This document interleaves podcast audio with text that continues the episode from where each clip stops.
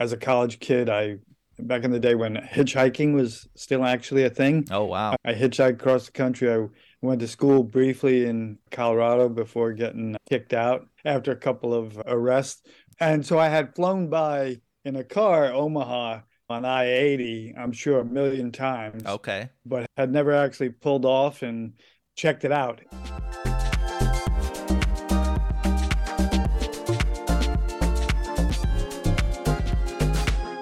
Okay, The Lost Sons of Omaha by Joe Sexton, who came into our Omaha world, I would say, had to have been unexpectedly for you.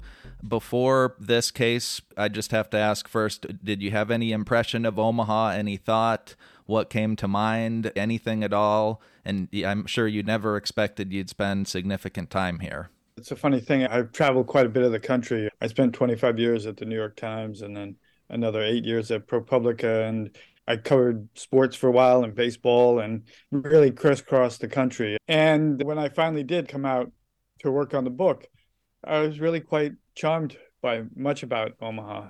And that was a bit of a revelation for me. The more time you spend there, the more you learn about it and the more you come to appreciate that Omaha, like almost every place on the planet, is its own complicated world. That's right. And good sides, some darker sides, some historic issues. People in all the communities in Omaha that I went to do my reporting welcomed me, and I felt very, very blessed to be there and appreciative of its history, and I hope its promise going forward. Absolutely. The personal stories are very moving. I have to say I found James Scurlock's, the mother of his child, a tragic character in her own right. Maybe tell us a little bit about that. And have you heard from her? How is she doing and their child? And again, I found that part particularly moving, I have to say, and sad. Yeah, it was a very powerful interview. When I was first trying to contact her in the initial weeks and months after the incident, she was really not inclined to talk. And I let it go for a long time. And it was almost a year later when I showed up in Omaha to begin to report out the book more thoroughly that I reached out to her again, and she actually responded. And she said in one exchange that she felt like she needed to tell her story. And so we met in her apartment in Omaha. The child she had with James is a girl named Jules, and she was running around in her diaper and a charming little kid.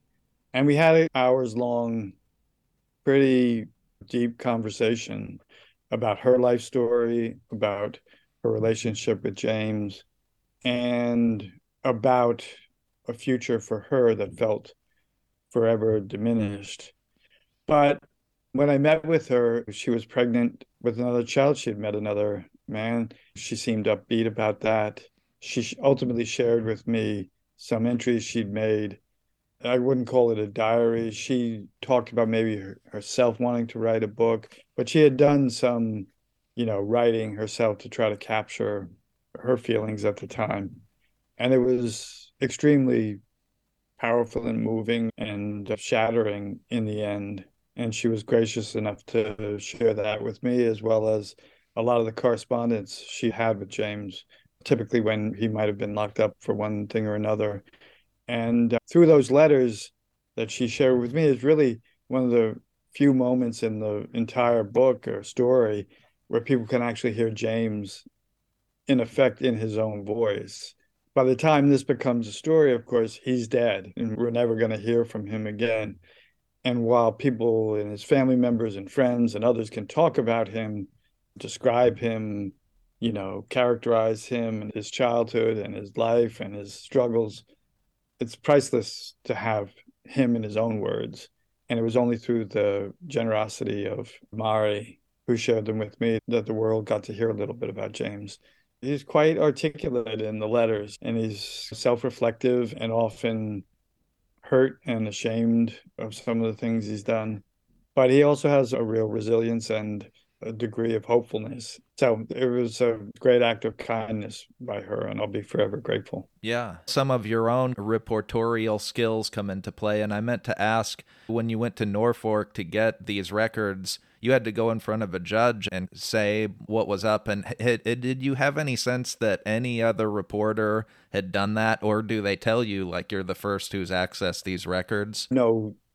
And it fills me with a little bit of sadness to say this. Look, at the time the incident happened in May of 2020 and the months that followed, I have no desire to badmouth the local press. I think there was an honest effort made by, whether it was the Omaha World Herald or the local TV stations, to try to capture what was going on.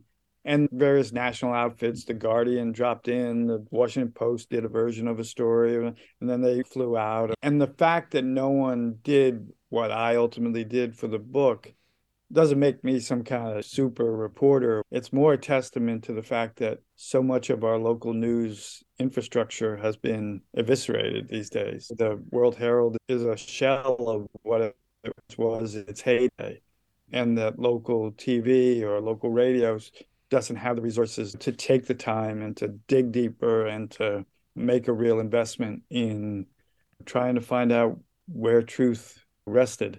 And it was an opportunity for me. It felt like an obligation, but I did it recognizing that there was something also unsettling about the fact that I was the first one to have figured out what were the real particulars of James Scurlock's criminal past, or what was the fuller picture of Jake Gardner's service in Iraq. That's a pity. But I'm a reporter, a newspaper man at heart, and when you find material that no one else has seen, it feels both exciting and validating to be able to bring that to the public.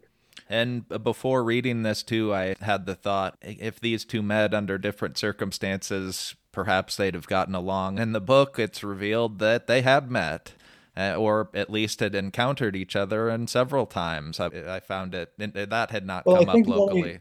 I think the only interactions they had really were over the issue of who gained entrance into Jake's bar.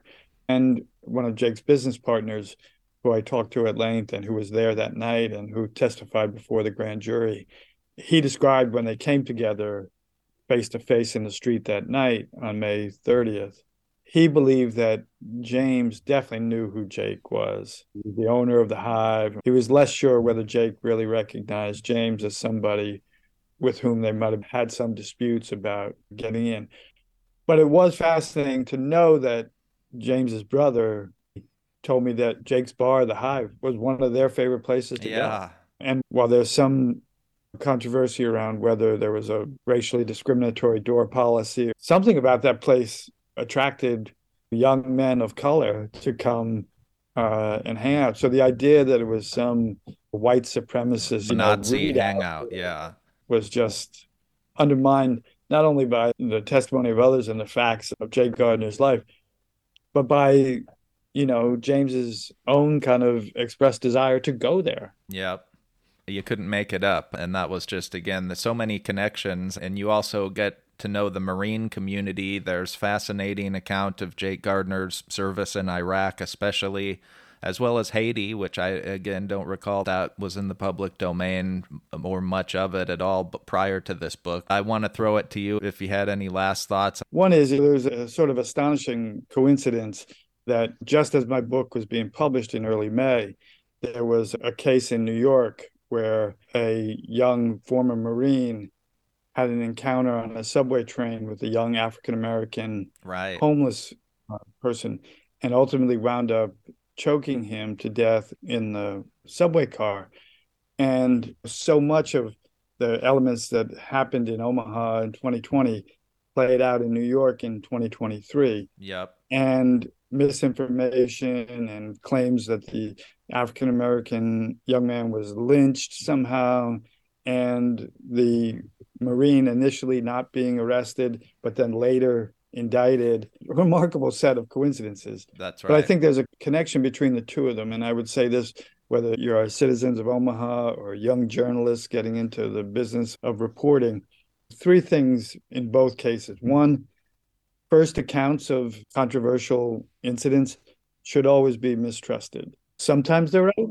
It's not impossible for them to be right, but more often, if they're not outright wrong, there's much more nuance to them than in the initial accounts. Take the initial accounts seriously, but bring a degree of skepticism to that.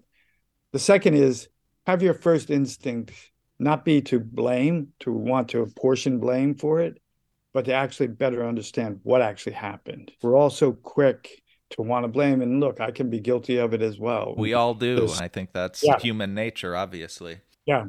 And so if you can resist that temptation for your first instinct to be to blame and have your first instinct to be to better understand, I think that's a good thing.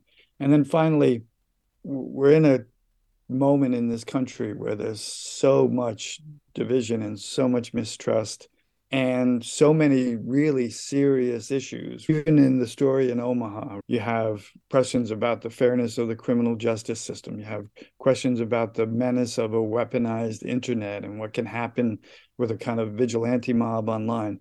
You have, in Gardner's case, the failure of this country to better care for the people they asked to go and fight their wars. You have political divisions. So many strains of what I think currently afflict the country were there in Omaha.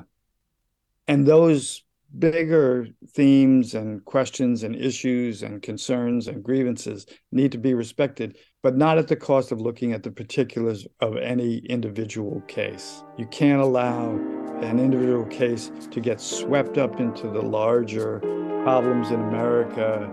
You must respect what actually happened, because everybody is owed that effort. Joe Sexton, The Lost Sons of Omaha.